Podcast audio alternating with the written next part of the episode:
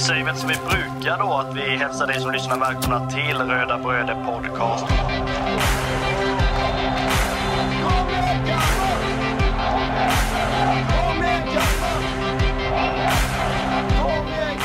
Vi är ju tre bröder som eh, driver en podcast som heter Röda Bröder Podcast. Eh, det är jag, Kristoffer Karlström, och det är min lillebror Marcus och min andra lillebror Andreas. Podcasten handlar bara om Kalmar FF.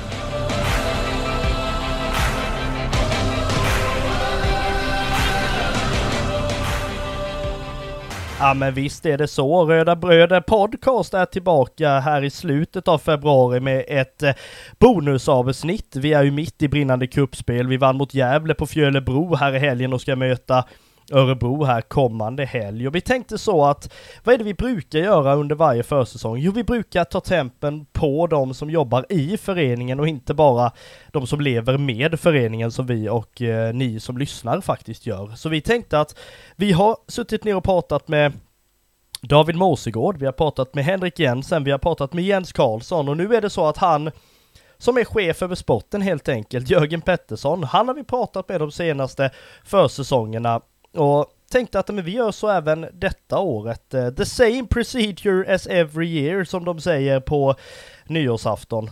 Eh, så jag ringde upp Jörgen Pettersson. Eh, meningen var att vi skulle varit på Guldfågeln idag tisdag 20 februari, men det blev inte riktigt så.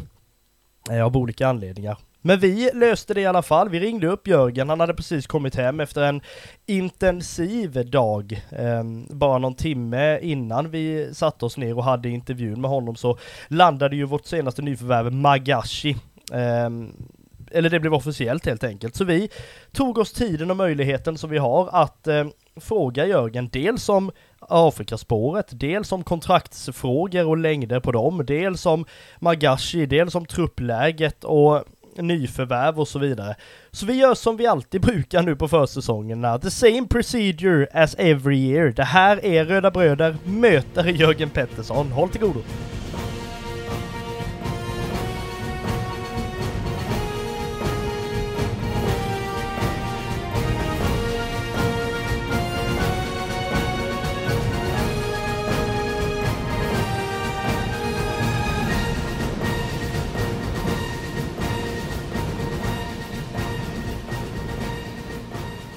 Men eh, vi tänker väl oss eh, som så här att eh, eh, för de lyssnare som inte liksom är så bekanta med yrket sportchef, eh, skulle du vilja beskriva hur en alltså egentligen vanlig arbetsdag ser ut? Eh, ja, den är ju så. Den kan ju vara väldigt olika. Man vet ju aldrig riktigt vad som händer från dag till dag. Eh, tittar man på idag så var jag, körde från Växjö väldigt tidigt. Jag var på plats vid strax innan sju tror jag i Kalmar. För att förbereda eh, Magashi.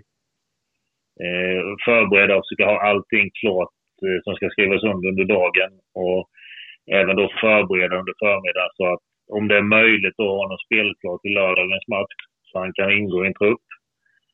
Så det blir rätt mycket jobb med det samtidigt som det samtidigt sker saker hela tiden medan man håller på med det.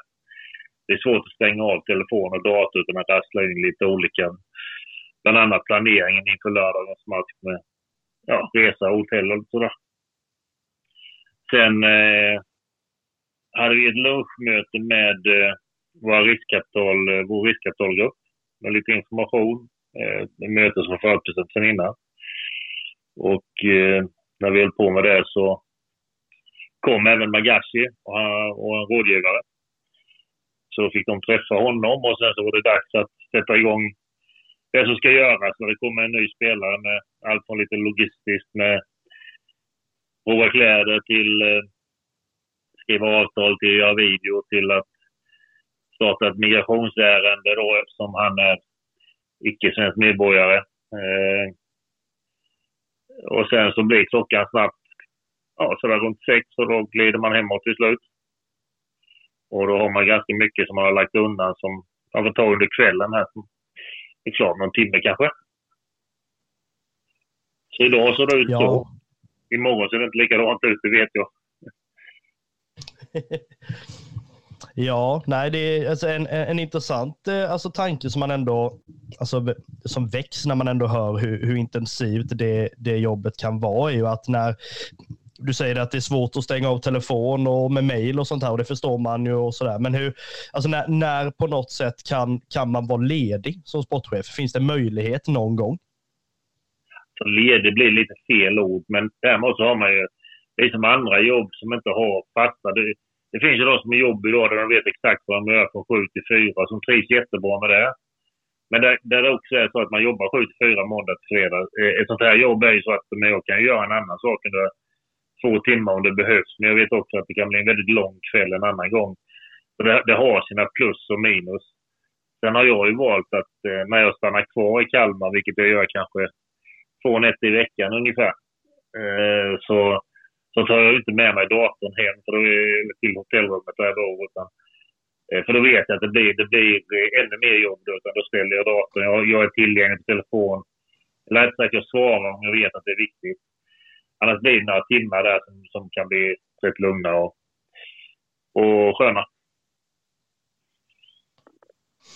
Eh, så här, under försäsongen eller sådär, nu, nu, nu, kan man ändå tänka sig att det är mest intensivt. Det är spelare in och ut och det är mycket scouting och sånt under liksom framförallt en försäsong. Men vi tänker alltså hur, man brukar prata om resdagar under ett år. Hur många, hur många resdagar med scouting och sånt har du på ett år ungefär?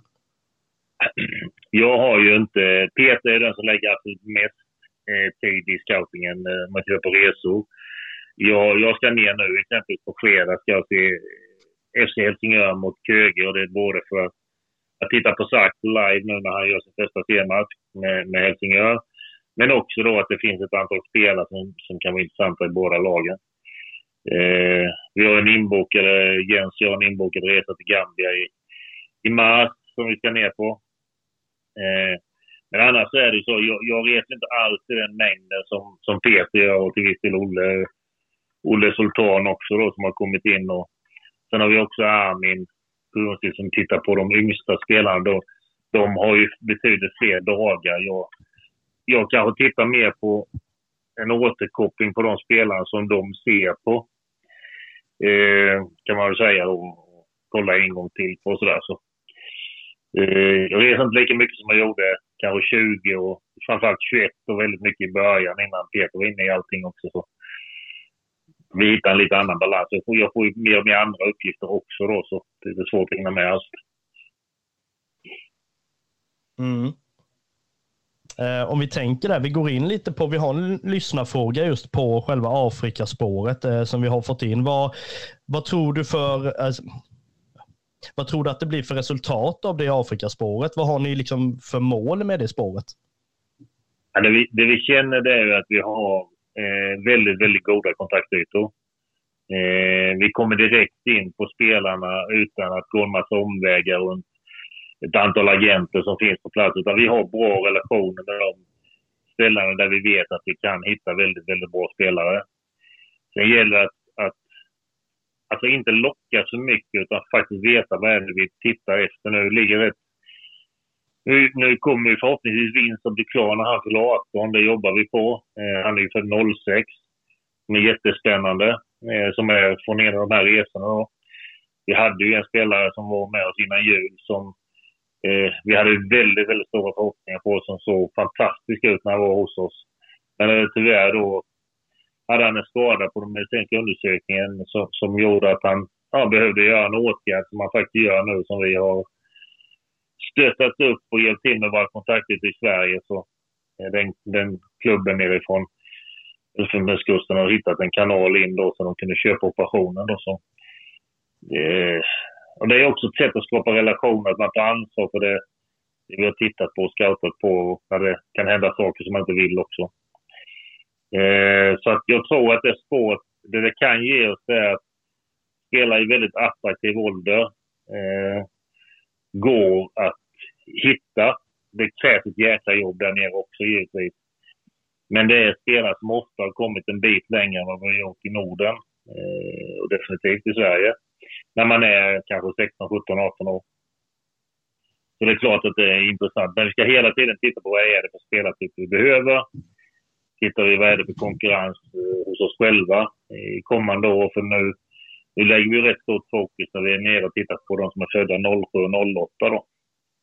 Det här året. Så det är också hela tiden framtidsprojekt. Så kan vi få in en sån spelare om året eller kanske någon gång i varannat år, någon gång har det kommit två. Men det är inte så att vi kommer in massor av spelare på, eh, på de här utan vi lägger rätt mycket tid för att vi ska hitta rätt på spelaren. Det är det viktigaste.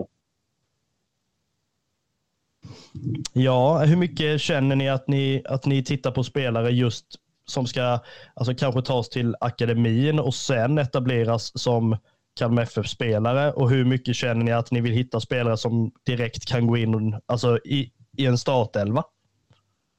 Jag ser det som två saker egentligen. Att, att permanenta dem i akademin när man tar upp dem, det tycker jag inte är någon större mening för att du kan inte rekrytera dem innan de är 18. Eh, det är ju sådana regler. Utan vi kan rekrytera dem vid 18. Däremot när de kommer hit och vi, vi kollar av dem och de är här och testar på. Som Vins var exempelvis i våras tillsammans med två spelare till. Då ser vi till att de också är med i gruppen runt P19 med jämnåriga för att socialt hitta liksom lite connections om det skulle vara så att det blir affärer Det märkte man ju på Vint nu när han kom tillbaka. Då hade han ju connectat med ett antal spelare i C19. så han hittade ju väldigt snabbt in i gruppen. Eh, och några av dem var ju i A-truppen nu så att man märkte hur bra han trivdes och hur bra vi trivdes med honom när vi var på lägret ner. Det var liksom ingen inkörningsperiod utan då hade han ju redan fått den under, under våren istället. Så han har ju väldigt kort väg in till vår A-trupp när han kommer.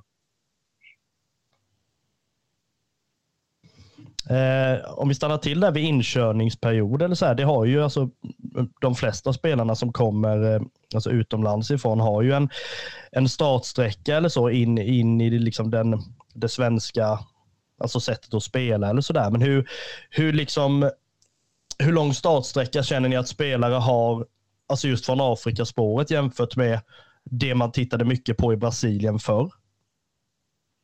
Mm jag var inte med så mycket för Jag har ju varit med från senaste Brasilien-spelaren. Och, och egentligen har jag inte varit med. Jag har inte haft dem egentligen på det sättet. Jag har ju varit här när de har varit här. Det man kan känna om dem då. Jag tycker det är ett undantag på Romario och Ricardo för de har ju varit i Europa ett tag. Eh, Romario väldigt länge då att de är ju väldigt snabbt en del av gruppen. Annars har jag haft känslan att de andra brassarna vi har haft har ju väldigt, väldigt, väldigt gärna man ska sin egen lilla koloni. Eh, så tycker jag inte att de här, eh, exempelvis Vins och de här killarna som har varit där, de har ju väldigt snabbt försökt, försökt komma in i gruppen och då har du ju en språk, en enkelhet med språket med tanke på att de pratar engelska. Eh, det kan vara så att det är franska, men då har vi ju använt pappa lite som länk där, så var det som har hjälpt till.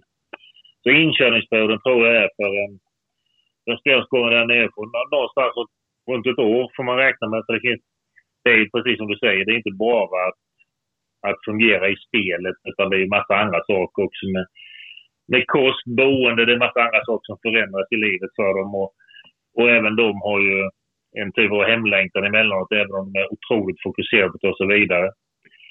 Eh, och lite är det så om vi tittar på spelare, om vi tar dem från division 1 också. Vi, eh, vi brukar säga att någonstans 12 till 18 månader får man räkna med som inkörning när man kommer och ska ta steg uppåt.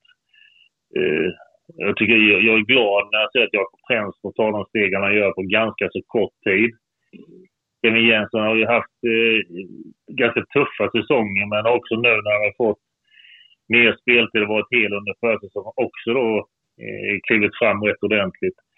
Noah Chamon hade ju samma sak. Det tog ett halvår för honom. Det är ganska kort tid Eh, för att komma från division 1. Men de, de, har fixat det ganska så snabbt. Medan några har haft det tuffare från division 1 och kanske också haft en, fått med sig lite skador som man kommer efter. Men där någonstans får man räkna med det. På. Om vi går in och tittar lite på truppen så här 2024. Eh, så var hur mycket har det ändrats från 2023 gällande vilken taktik ni ska ha och vad ni tittar på hos en spelare? Eh, ja, man kan ju säga så här, på de här tre åren så kan man ju säga att eh, 2020 hade vi en väldigt ung startelva många gånger beroende på hur truppen såg ut. Mycket skador. många spelare med stor skadebakgrund. Eh, spelare som skickades in som Isak Jansson, Sjöling och de, de, de var ju inte med en 18, 19, 20 år när de då spelade väldigt mycket. Men eh, det blev också då att vi hade otroligt tufft att göra resultat. Fast det var väldigt bra unga spelare. Eh, och mycket för att vår bas av spelare hade inte kontinuiteten i träning och match. Utan man var ju borta ganska mycket. 2021 så kan man säga att den blev något äldre, men den var klart eh, eh, hanterbar. Och sen eh, fortfarande ganska ung. Sen 2022 så får vi ett, ett trendbrott där framförallt under hösten så är, är ju truppen för gammal. Det är för många spelare som inte spelar som är plus 25 år. Och, och det reglerar vi bort under 2023. Så truppen är ju betydligt yngre 23. Men vi har fortfarande att vi kommer inte riktigt in och har tillräckligt mycket speltid på de unga spelarna. Det är ju, det är ju för att det är en inskolningstid på dem när de kommer från miljöer som är från lägre, från lägre nivåer. Och 2024 nu så blir det återigen betydligt yngre igen i truppen. Och de spelare som ersätts, ersätts ju ofta med en yngre spelare. Eh, tittar vi på Samuel Bolin så är väl han, han är sju år yngre än Ricardo. Eh, just nu Trenskov och Kevin Jensen då som har spelat. Vi har Dennis Hymmet och det är ju Dino som kommer in är ju ett eller två år äldre tror jag. Men så har vi ett gäng unga spelare som har klivit upp underifrån. Eh, så att jag hoppas att några, någon eller några av dem tar ännu större kliv. Eh, Ronny Johansson har ju sett väldigt, väldigt bra ut under försäsongen när han har fått träna ordentligt. Likaså Arash. Och det är ju den ena är 20 och den andra är 19. Eh, så de blir också jätteintressanta att följa. Så jag hoppas att vi har några fler unga spelare som får mer speltid och förtjänar mer speltid. För egentligen det det handlar om. Det har kommit längre också. Ja, vi pratade för några avsnitt sen jag och eh, Kristoffer. Jag tror det var inför matchen eh, mot Horsens där när vi pratade just om skillnaden att ha lite äldre spelare i truppen och att ha yngre. Alltså vilka fördelar och nackdelar liksom det, det kunde ge med sig. På, på vilket sätt känner ni att en yngre trupp, vad har ni för fördelar att ha alltså en mycket yngre trupp eller finns det någonting man riskerar när man just spelar med alltså, många yngre spelare? Ja, det kan du göra. Alltså, du kan ju få en prestation som är lite ojämnare om du har många unga inne samtidigt. Det är ganska naturligt för de har inte erfarenheten än. Men de behöver ju också få erfarenheten för att jämna till det. Eh, jag tycker det finns en annan sak som är ännu viktigare. Det är ju att man har spelare på plan som faktiskt kan träna kontinuerligt. Som kan träna varje dag, som kan träna lite tuffare för varje period som kommer. Att man blir mer och mer tålig så man kan driva matcher i högre tempo. Och när en spelare sedan är 22 eller man är 26, det kanske inte är det viktigaste. Nu har det blivit en enormt fokus på att man ska sälja unga spelare. Men det blir också en ganska skev bild för att eh, Malmö FF med 700 miljoner på banken, de kan, de kan välja tre av de bästa spelarna i Norden och köpa dem som är 18 år. Eh, det kan ju inte vi. Vi får ju hitta spelare som är kanske 16 år och sen så blir ju det felmarginalen blir lite större och det är lite längre tid att jobba med det för att de ska komma upp på den nivån som krävs för att spela allsvenskt. Så att jämförelsen haltar ibland när man säger att vi måste ha fler unga, vi ska sälja fler unga. Det första målet hela tiden, det är ju inte att sälja spelare. Det första målet är att hålla allsvensk status. Eh, det får inte bli tvärtom, att det viktigaste är att vi säljer spelare. Eh, inget ont om BP, men BP har ju levt ett sånt liv i ganska många år. Att man har varit i Superettan, Division 1, Allsvenskan, Superettan, Division 1, Allsvenskan. Nu hängde man kvar i Allsvenskan, vilket jag tycker är bra. Och det är bra för svensk fotboll för att de, de släpper fram många unga spelare. Men de har under samma period sålt väldigt många spelare, men det, det har fortfarande gjort en osäkerhet på om de hänger kvar eller inte. Och för oss tycker jag det, det är det första, att, att vi ska ha allsvensk status. Det andra när det gäller unga spelare och spelare så handlar det också om att man har i sitt tränarskap då, att vi har tränare som stannar lite längre tid. Man skapar sig ett förtroende eh, och ett mandat när man har eh, blivit stabil, stabilt som lag, att man vågar spela de unga spelarna. För det är självklart så om du kommer ny som tränare, det första du vill det är ju faktiskt att, att komma till lördagen och vinna matcher. när man spelar i Allsvenskan. Det är ju så att det tillhör ju tränarens jobb att se till att få en effekt på den gruppen man har.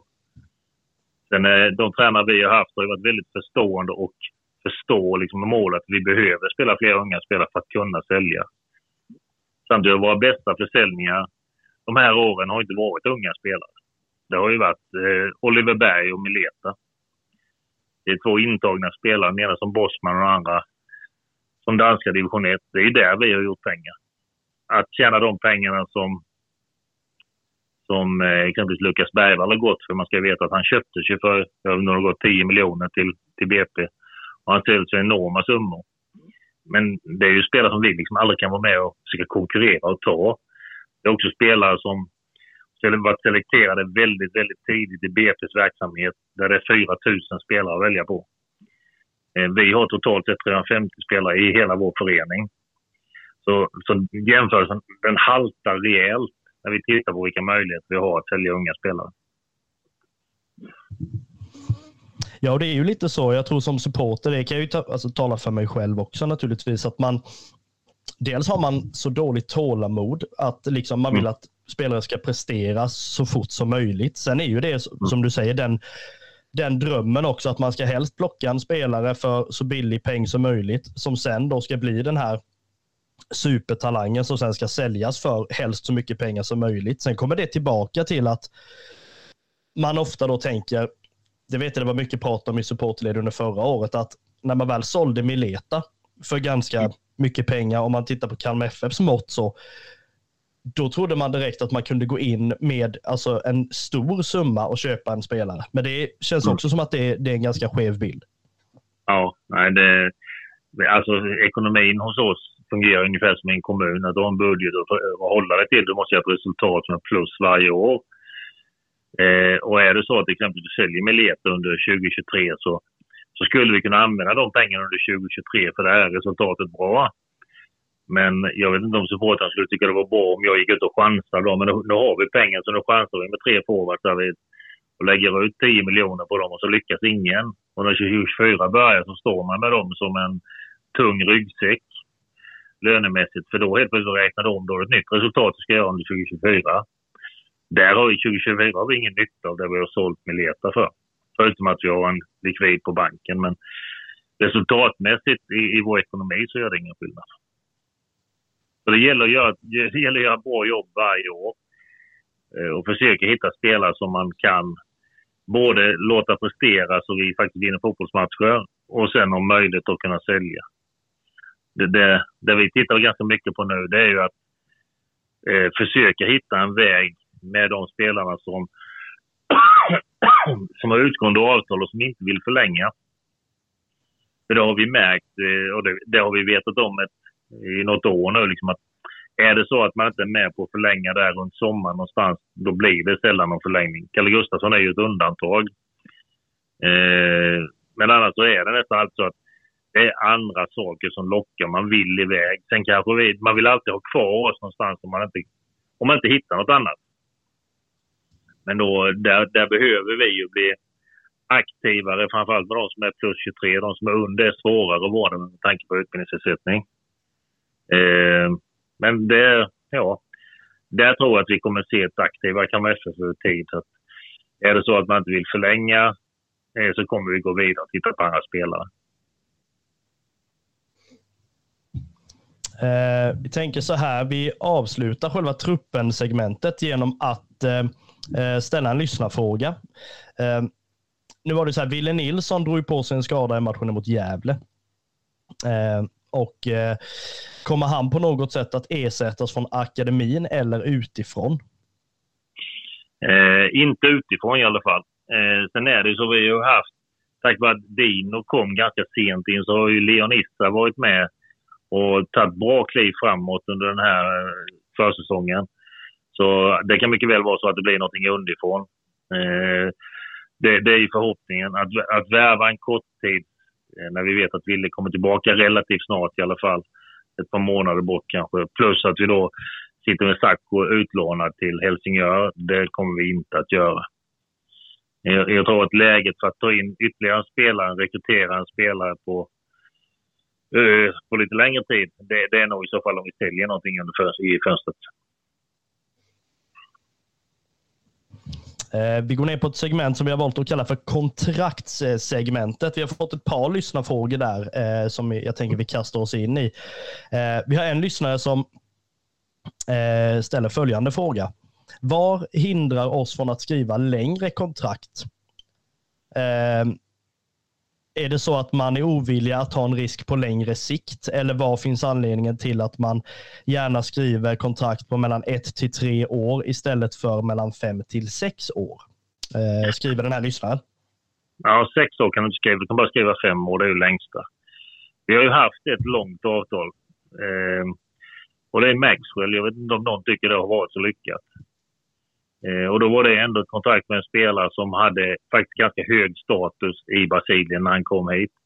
Det blev inte så lyckat och det har ju varit eh, ett jävla jobb rent ut sagt att hantera det kontraktet när tränaren inte har varit nöjd med spelaren. Eh, jag tror jättemycket på att kunna ha längre avtal men om du skulle ta en spelare som eh, Johan Karlsson exempelvis, som man jättegärna skulle vilja skriva ett längre avtal med. Så ska man ju också veta att spelaren vet ju om vilken status han är på. Gjort en A-landskamp. Ska han skriva fem år så måste det finnas ett enormt plus för honom i det femårsavtalet. Antingen ekonomiskt eller sign-on eller kunna få gå fritt under en viss tid. För det är ju det är hela tiden två parter i det. Vi har hittat att vi har, vi har kunnat gå från de här ettårs och tvåårsavtalen till tre och några fyraårsavtal för oss har det varit en, en tycker jag, en, ett, ett väldigt bra steg i rätt riktning. Eh, när det gäller våra unga spelare som är i akademin så är det ju tre år. Du, får inte skriva längre med de som är under 18 år. Eh, och när vi då tar de som lyckas bäst där, vi kan ju ta en Isak Jansson som exempel, när han lyckas bäst och vi vill förlänga det, så är han redan i vårt A-lag. Och då är det nästan, jag vill säga det var ju, oh, vi jobbade ju jättehårt för att förlänga med Isak under väldigt lång tid, precis som vi gjorde med Noah Chamon förra året. Men där vill ju de, när de har slagit igenom i Allsvenskan som de tycker de gör efter ett visst antal matcher, så är det så att utlandsspåret och kanske då löner som är kanske tre, fyra, fem gånger så höga. Eh, det lockar enormt mycket.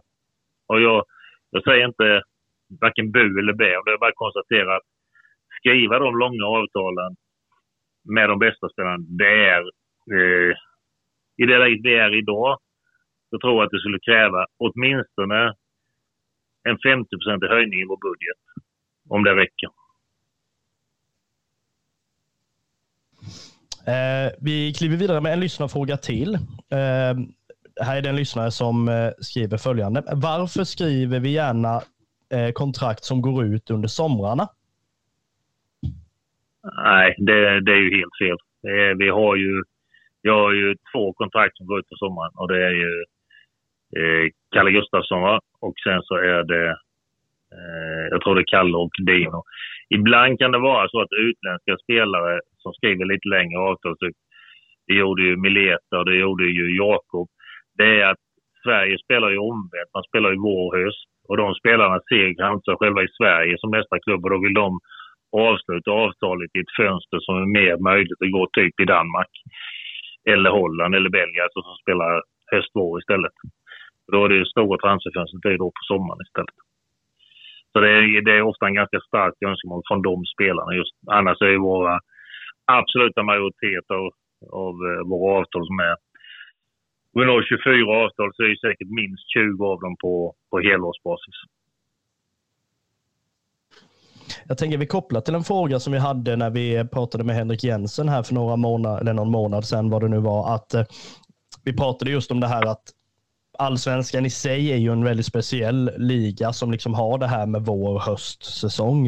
Eh, försvårar det någonting att, eh, jag höll på att säga, att, att liksom att just allsvenskan har vår höst? Hade det liksom förenklat att locka hit spelare eller att få hit spelare om man hade spelat omvänt? Nej, det, det tror inte jag det hade gjort. För vi hade fått en jävligt konstig säsong. För vi hade förmodligen fått uppehåll från typ sista veckan i november till första mars. Och det långa uppehållet vet jag inte om någon hade tyckt var så jävla kul mitt i serien. Vi har fortfarande ett långt uppehåll, men då har vi en Svenska cupen emellan och sen startar serien på nytt. Däremot det som, det som händer, det här fönstret har varit ganska lugnt. Jag tror de flesta, framförallt januarifönstret internationellt, har inte varit den stora rusning som det brukar vara. Det har varit ett ganska stramt fönster tycker jag. Eh, men det som händer när vi, om man säger vi har vårt stora fönster på våren, det är där de flesta bygger sina trupper. Eh, så, så, är det ju så att många spelare vill ju vara i andra länder. Det kan ju bli en fördröjning ibland på att kunna skapa sin trupp. Så det finns spelare som vill vara någon annanstans i första hand. Eh, så det är väl det som kan hända som är problematiken med vår, vår spelsäsong. Nu har vi ju ändrat vårt fönster så det är lika långt på sommaren och det finns ju det finns de som tycker det är bra och det finns de som tycker det är besvärligt. För man, det blir nästan att man bygger om truppen en gång till, vilket flera allsvenska lag faktiskt gjorde förra året. Man hade enorma investeringar på sommaren och det har vi inte sett så mycket i allsvenskan innan. Eh, vi tänker så här, eh, vi har ytterligare en lyssnarfråga innan vi lämnar eh, kontraktssegmentet. Eh, spelare som Kevin Jensen och Simon Skrabb, hur går tankar redan nu kring förlängningar? Eh, Simon Skrabb hade vi första dialogen med eh, i sensommaren 23. Så för oss är det ju väldigt tidigt där vi, där vi har gjort försök också. Det, det finns en dialog med, med agenten, men det, man kan väl säga sådär att eh, ganska tydligt att det inte var aktuellt att diskutera det just nu. I, I Kevin Jensens fall så har han ju en bakgrund på två år som har varit jävligt tuff och det är en utvärdering som sker mycket under den första våren, eller under första delen av säsongen. Innan man går vidare med, med hur det är med Kevin. Eh, ett, att han håller sig frisk. Två, att det blir speltid. Eh, vilket kommer att vara jätteviktigt för honom i hans, där han är i karriären också. Eh, om vi går in till nästa segment så blir det klart eh, idag då med eh, Magashi in. Ehm, vi har sett ett, eh, en intervju på Kalmar FFs hemsida bland annat, men vi skulle ändå vilja eh, att du beskriver honom som, eh, som spelare. Vad fastnade ni för just hos Magashi? Jag får gå tillbaka lite i tid då, för att under 2022 så tycker jag han var eh, kanske den stora nyckeln hos Värnamo, att de var så bra som de var. Det tycker han var enormt bra centralt på mitten med en, med en kraftfullhet i sitt spel där han kan spela både tufft, han har en jäkligt fin balans, han kan driva boll i hög hastighet. Och han är rätt ofta involverad i det som han kanske inte spelar assisten och han kanske inte gör målet, men i det passet som är innan assisten så är han ofta involverad eh, jobbar stenhårt i matcherna. Eh, ligger på många löpmeter i hög hastighet under hela matcherna. Det tycker jag har varit eh, det som var intressant 22 och vi försökte, ju, vi försökte verkligen gå på honom inför 2023. Men eh, vi var helt chanslösa när han, eh, när AIK kom in i bilden. Eh, eh, och de kom in, kom in tidigt så det var bara att skriva av rätt så tidigt. Eh, det vi tycker när vi har när vi tittar på vår egen trupp den har varit. Vi har fått in Dino som är en väldigt, väldigt bra forward. Han kommer behöva lite tid innan han är fullt i, i matchfit, men han kommer bli väldigt bra för oss. Under tiden som han inte har spelat så har det ju varit bra att vi har kunnat prova andra alternativ. Simon Skarbo visar sig väldigt bra i en lite annan typ av nio-roll. Eh, där har även Trenskov och eh, Kevin Jensen klivit in ibland i matcherna. Så att alternativ bakom Dino som nia eh, känner mig trygg med. Eh, för går vi tillbaka kanske en månad, en halv månad så, så tittade vi ganska mycket på en backup-nia nu känner vi att den har vi i truppen, i våra positioner.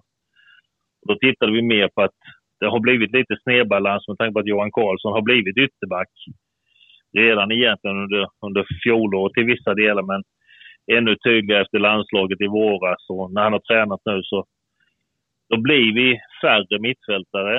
Eh, också när vi gick bet på, eller gick bet, när vi inte gick i mål med en av de tilltänkta nyförvärven då runt juletid typ, så, så kände vi att ja, men vi, vi behöver ha en till där.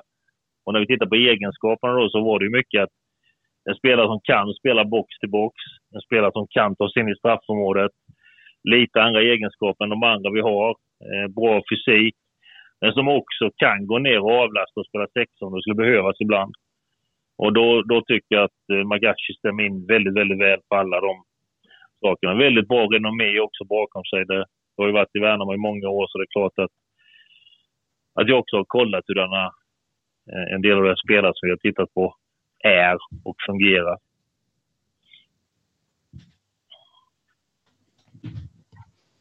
Eh, du pratade om att eh, man eventuellt ville försöka få honom spelklar redan till helgens match. Hur, hur stor sannolikhet är det?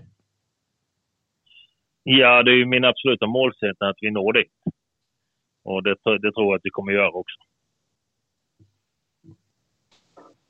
Eh, när ni sa att ni, ni, ni, var på jakt efter honom eller så under, innan han gick till eh, AIK, vad, vad liksom höll på att säga, vad, vad var det som har förändrats till nu jämfört med då? Eh, nej, det är nog inte så mycket som har förändrats från vår sida. Vi försökte då, men då valde han AIK och det, det är inget, inte att han hade en jättebra säsong i, i, i Värnamo som var strax efter oss i tabellen. De hade ett storsatsande AIK som såg honom som en... en eh, ja, det, blev ju, det var ju en profilvärvning inför 2023. En väldigt stark sådan. Sen hände det ju enormt mycket i AIK på kort tid med tränare som fick sparken, med sportchef som fick sparken, med nytt folk in. Så helt plötsligt kommer han i en annan status. Och, och det är ju det som gör att vi nu kunde ta honom eh, nu istället. Eh, vi slänger in en lyssnarfråga samtidigt. Vi vill be om ursäkt förresten för det om det kommer meddelande ljud i den här intervjun. Men det är för att vi sitter och smsar med Henrik Andersson samtidigt. ja, ja, ja.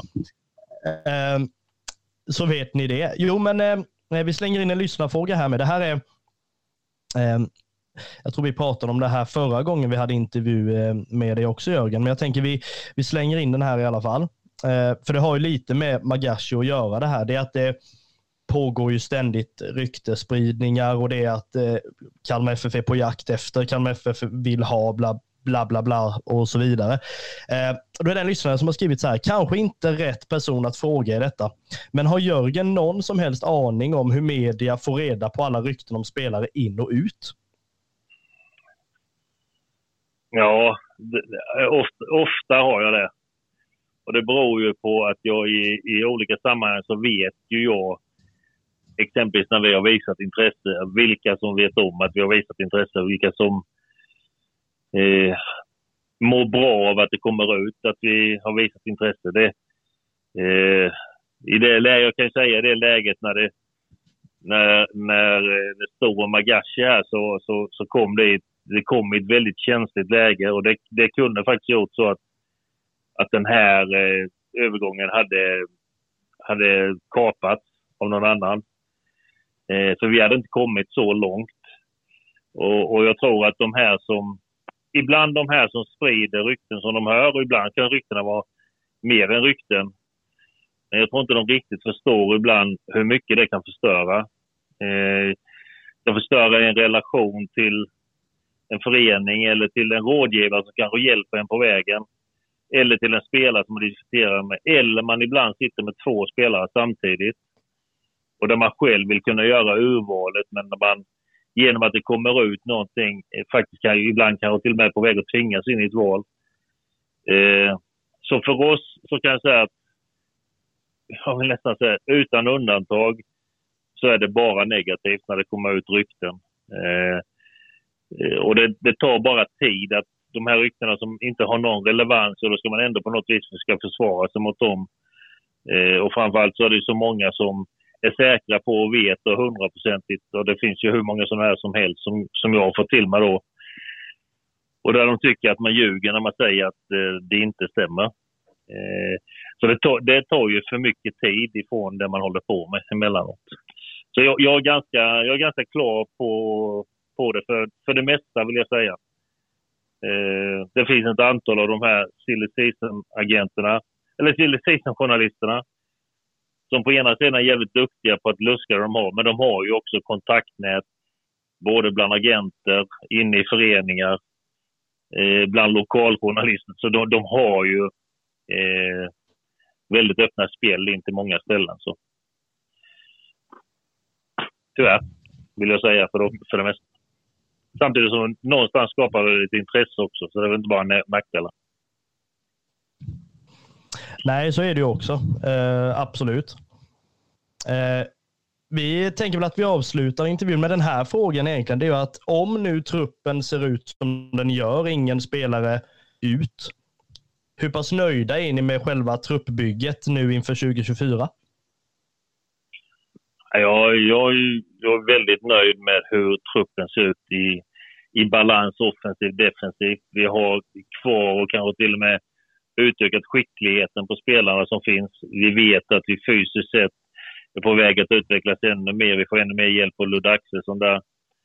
Eh, så jag tycker att vi har en, både en väldigt spännande trupp med betydligt fler spelare som är runt 20-årsåldern som faktiskt är med fightas på riktigt nu.